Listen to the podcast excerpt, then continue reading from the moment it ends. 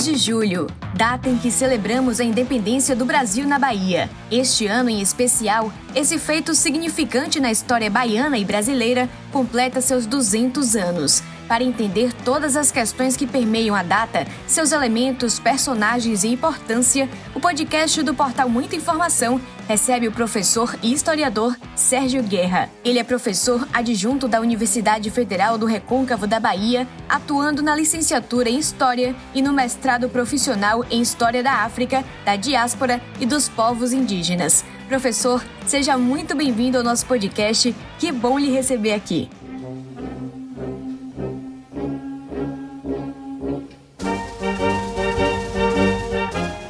Olá, Bruna Ferraz. Obrigado pelo convite para estar aqui falando ao podcast do portal Muita Informação. Para mim é sempre uma alegria falar sobre o 2 de julho e estou à disposição aqui dos seus ouvintes. Professor, vamos começar explicando aos nossos ouvintes qual era o contexto histórico depois do 7 de setembro de 1822, quando Dom Pedro I declarou a independência do Brasil. Bom, Bruna, eu acho que é preciso recuar ao antes de setembro para entender o, o, o, contexto na Bahia, né? Porque mesmo antes do Grito do Ipiranga, você tinha conflitos já é, pela, pelo domínio, pela posse da capital é, da Bahia. Então você tem já desde fevereiro muitos conflitos, inclusive conflitos de rua, né? Foi quando morreu a Joana Angélica, inclusive, é, porque as tropas portuguesas ocuparam a cidade. É, e aí as tropas que não aceitavam isso e também os civis começaram a se retirar da cidade depois dos conflitos de 19, 20, 21 de fevereiro na cidade, né? Em torno do Forte de São Pedro. As tropas é, que não aceitavam Madeira de Melo foram derrotadas e muitas pessoas começaram a sair é, em direção ao recôncavo, as vilas né, e as propriedades rurais. Então, nesse contexto, é, você vai formando uma resistência que não aceita Madeira de Melo e a sua ligação com Lisboa.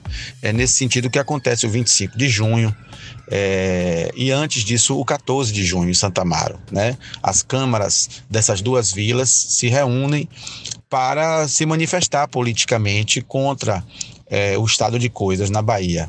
E aí, é, Madeira de Melo responde, né? Então, no dia 14 de junho, a Câmara de Santa Amaro faz essa proclamação e nos dias 16 e 17, Madeira de Melo manda tropas promoverem arruaças na vila.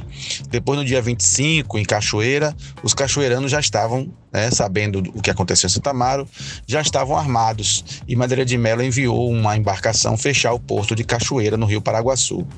É nesse contexto que acontece o 25 de junho, quando as tropas portuguesas é, abrem fogo contra a população de Cachoeira e a população de Cachoeira e São Félix reage a isso.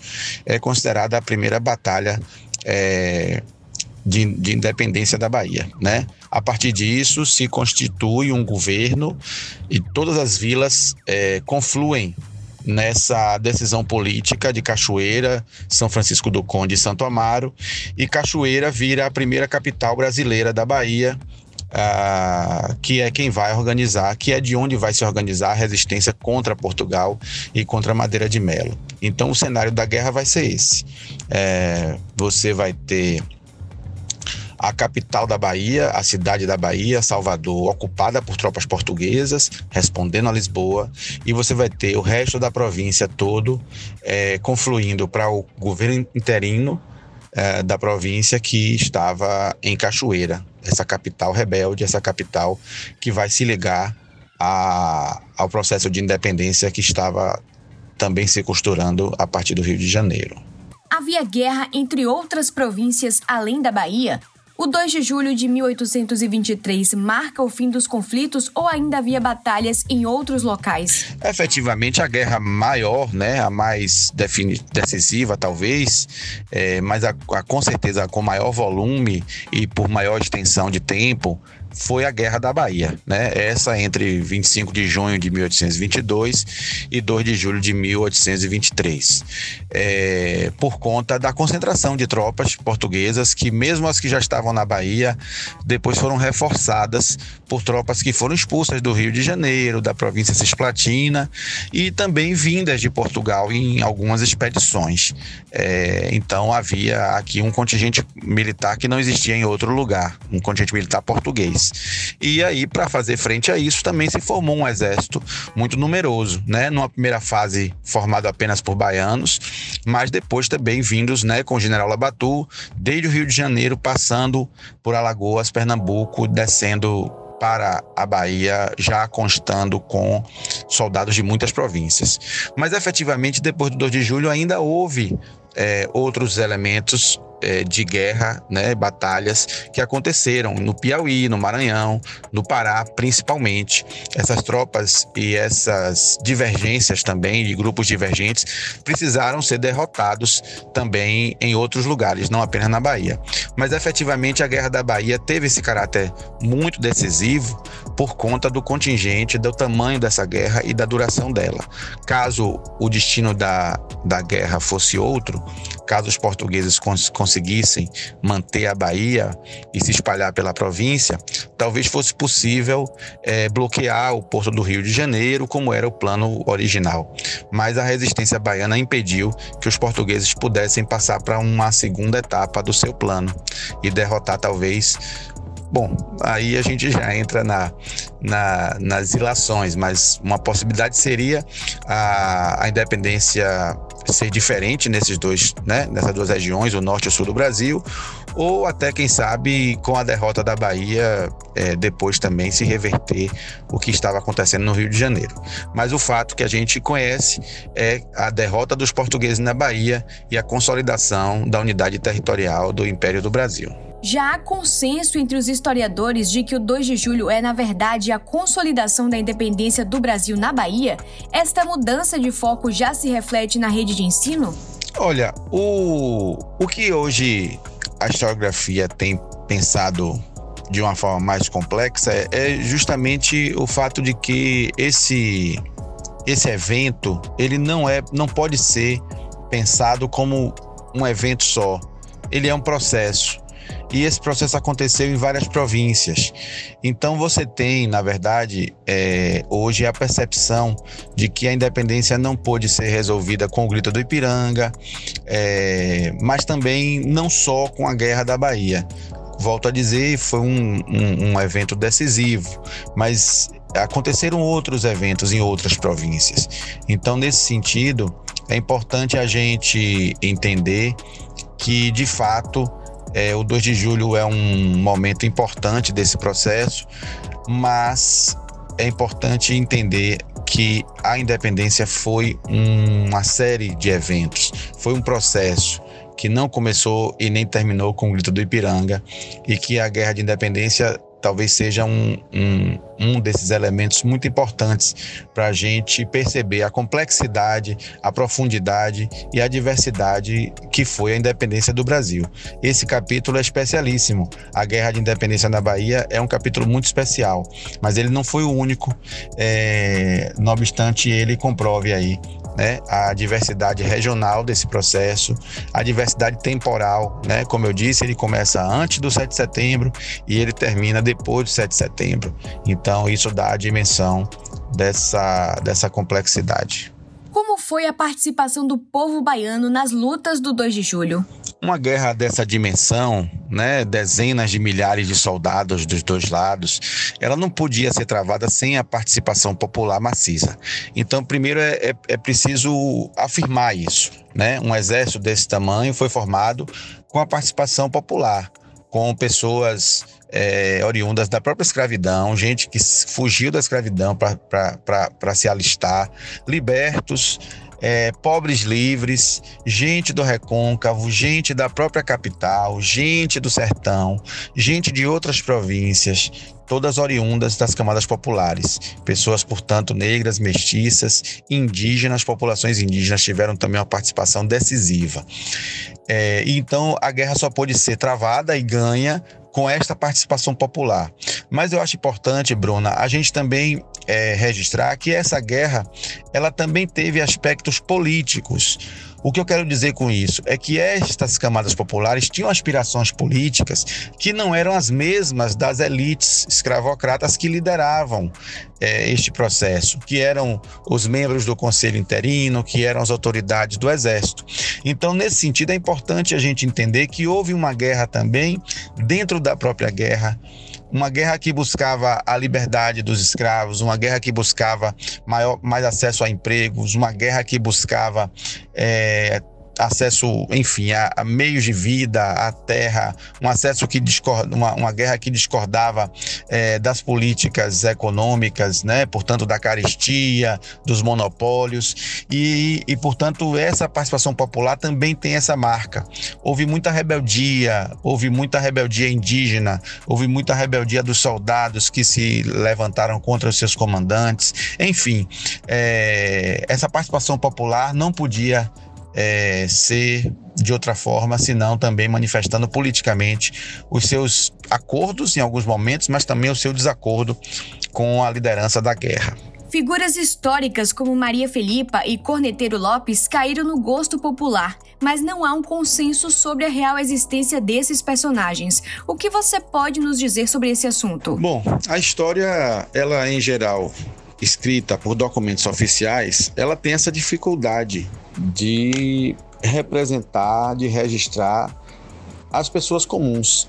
Então, uma história tradicional acaba é, com dificuldades de reconhecer a presença das pessoas, das, das camadas populares. É, o Corneta Lopes, no caso, a existência dele é comprovada porque, como ele fez parte do Exército e ele teve, inclusive, né, um papel de ser ajudante de, dos comandantes, ele, ele ele está nos, nos registros. O que não se sabe é efetivamente se ele fez a, a, a, aquela. alguns acham que foi uma traquinagem, outros acham que foi um ato de rebeldia e outros acham que foi um, um engano de tocar é, durante a Batalha de Pirajá, cavala, é, avançar cavalaria e degolar quando na verdade ele deveria ter tocado por ordem do seu superior, recuar e reagrupar. É, mas eu acho que tudo isso também é, acaba fazendo parte dessa condição das pessoas de reinterpretarem, né, de lerem e de contarem coisas né, sobre esse, esse, esse passado. No caso de Maria Filipa, é, hoje já aparecem alguns registros documentais, mas fundamentalmente foi importante que a memória e a tradição oral mantivesse essa narrativa da sua presença e do seu papel né? Porque a gente encontra registros de mulheres participando da guerra, mas a dificuldade era encontrar um registro que fosse Maria Filipa esta mulher. De todo modo, sem a, a manutenção desta narrativa popular sobre Maria Filipa, hoje as pessoas não estariam encontrando os primeiros documentos sobre a sua existência, percebe? Então agora, chegando esses documentos, a gente precisa avaliar e, e, e nos reavaliarmos sobre essa dificuldade de reconhecer a participação das pessoas populares na história como um todo, né? não só na Guerra de Independência. Os caboclos representam a participação popular no 2 de julho. No entanto, os povos originários foram invisibilizados ao longo do tempo e só mais recentemente começaram a ganhar relevância. Por que isso ocorreu e como reverter a situação? Bom, Bruna, o caboclo e a cabocla presentes aí nas festas do interior e, e, também da capital, eles de alguma forma representam né, esses heróis anônimos, as pessoas comuns, é, creio que as populações indígenas, mas não só, né? É, os negros, os mestiços, ah, que participaram da guerra e, que, e cujos nomes não foram salvo raríssimas exceções, lembrados e não são lembrados, né? É, então eu creio que a própria presença do caboclo e a, e a insistência das pessoas em, em, em cultuá-los é, durante os desfiles e, e, aplaudi-los, né? É, tudo isso de alguma forma é essa essa forma da, das pessoas afirmarem a presença é, da população indígena, mas também da população pobre, livre, da população negra, da população liberta. Então, de alguma forma, eu creio que é, essa essa presença que nos possibilita abrir essa porta para reinventar né, uma narrativa de Brasil onde a gente reconheça verdadeiramente o papel dos povos indígenas na nossa história.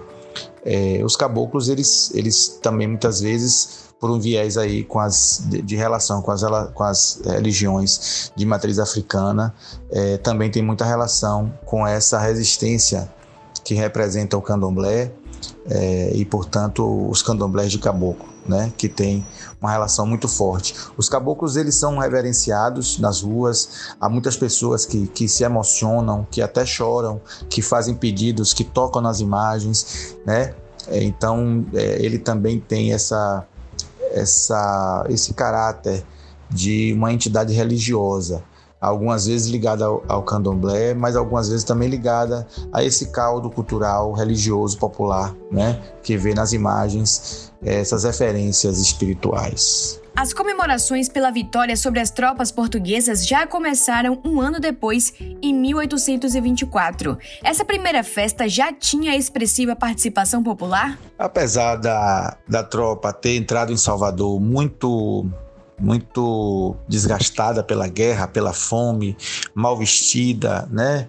É, eu creio que já em 1823 essa entrada é, na cidade já foi comemorada, né? Talvez não uma festa é, pura, pura e simplesmente festiva, mas uma comemoração e os baianos e as baianas puderam é, demonstrar seu júbilo. Né? As irmãs da Soledade fizeram um arco né, de flores, é, as tropas entraram aplaudidas, mas obviamente muito sofridas pelo desgaste que estavam da guerra. Em 1824, o que há é, é, é puramente manifestação popular é uma festa meio, meio às avessas, no sentido em que depois é que o governo resolve meter mão na festa. Ela nasce como uma festa eminentemente popular. São veteranos da Guerra de Independência que começam a, a, a, a comemorar, mas também a relembrar uma dívida por conta da sua participação naquela guerra. O pesquisador e professor João Reis diz que o 2 de julho é o mito fundador da identidade baiana. Se você concorda com esse conceito, no que as lutas da independência moldaram o perfil do povo na Bahia? Eu gosto muito dessa afirmação de João Reis. Né, de que o 2 de julho é o principal mito de origem é, da Bahia e da Bahia como essa essa pretensa identidade é, baiana é, que se destaca, né, que se dá o devido relevo a partir de uma trajetória de luta, né, que eu acho que não começa na independência e nem termina nela. Então eu creio que essa essa memória do 2 de julho, que é reafirmada nas festas, né, ela é a memória de uma luta que não acaba nunca, que é uma luta pela liberdade, uma luta por melhores condições de vida e que de alguma forma foi isso que mobilizou os baianos e as baianas em, em vários outros exemplos, né? Eu poderia citar aqui em Canudos, eu poderia citar na Revolta dos Búzios, eu poderia citar Malês, cada uma dessas revoltas tem uma característica específica, mas todas elas apontam para essa lição, né, de que a gente só conquista os nossos sonhos com, com nossa luta. As pessoas que se alistaram no Exército Libertador, elas não sabiam se iam sobreviver à guerra, né? mas estavam ali é, colocando a sua vida à disposição do destino e, e, e de um plano, né? que seria a independência. Até na letra do hino ao 2 de julho é reforçado o caráter libertário da Bahia e do seu povo contra as tiranias. Essa característica encontra eco ao longo da história? Da mesma forma, o hino, né? Com esse refrão tão, tão poderoso, é, o hino começa falando sobre o sol, a liberdade e essa expressão é, de iluminação do povo brasileiro. É uma afirmação também que, de que a guerra não é uma guerra só da Bahia é, mas o refrão é, que se repete várias vezes na música fala sobre o fim do despotismo e de que com tiranos não combinam brasileiros corações. Então eu creio que esse hino também marca, né, é, essa nossa trajetória é, sempre tão é, disputada, né, em relação aos às forças mais progressistas que em vários momentos da nossa história, de alguma forma, tiveram estiveram à prova, né?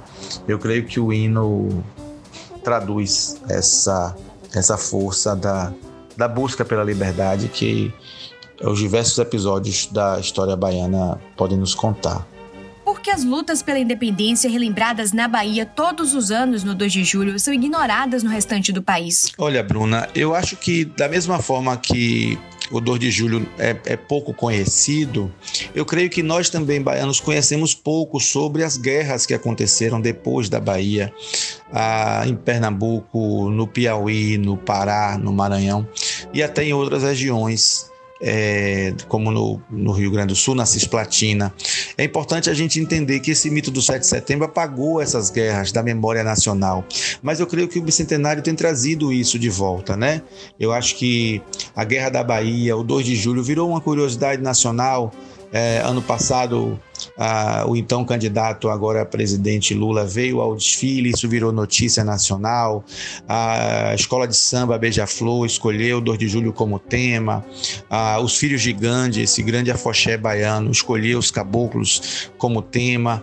Então eu creio que essa curiosidade vai avançando sim, mas é preciso que a gente entenda. Siga ah, a gente nas nossas redes sociais. Ao contrário, né, dessa próximo podcast. narrativa nacional ao redor do 7 de setembro de Dom Pedro, a independência foi um processo muito duro, muito difícil e que foi conquistado com o sangue das pessoas e, e com o protagonismo das classes populares. Então eu creio que é necessário a gente realmente, de alguma forma, reescrever e reler essa história da independência para que o 2 de julho, para que o, as datas também que se comemora no Maranhão, no Piauí, no Pará, possam ser reconhecidas é, dentro desse processo de independência. Por fim, professor, que mensagem você gostaria de deixar para os baianos em relação ao 2 de julho? Por fim, agradecer essa oportunidade de falar sobre um tema tão importante e que de alguma forma tem me acompanhado já há, há, duas décadas, que é o 2 de julho, que são os caboclos e as caboclas, que são esses episódios de pessoas como Maria Filipa, como Maria Quitéria, que se colocaram é, diante de um, de um dilema e escolheram lutar pelo que acreditavam, né? Eu creio que é por isso que é importante a gente fazer esse, esse esforço todo ano, mas também essa alegria de ir para o 2 de julho, acompanhar o desfile, chova ou faça sol, né, para a gente se lembrar dessa trajetória dos que vieram antes de nós, nossos ancestrais, das nossas ancestrais, é, e que foram tão importantes para que tenhamos o que temos hoje e que também possamos sonhar numa Bahia e um Brasil melhor. Professor e historiador Sérgio Guerra, que papo interessante. Eu te agradeço por ceder esse tempo para a gente tratar dessa data tão importante para a história baiana e brasileira. Seja sempre bem-vindo por aqui. Bruna, mais uma vez obrigado pelo convite. Fico à disposição do portal Muita Informação. Para mim sempre é uma alegria poder trazer essas questões ligadas ao 2 de julho, aos caboclos, às caboclas, a história da Bahia, a história dessa, desse povo lutador e que tem a liberdade sempre no seu horizonte. Muito obrigado e até a próxima. Siga a gente nas nossas redes sociais e até o próximo podcast.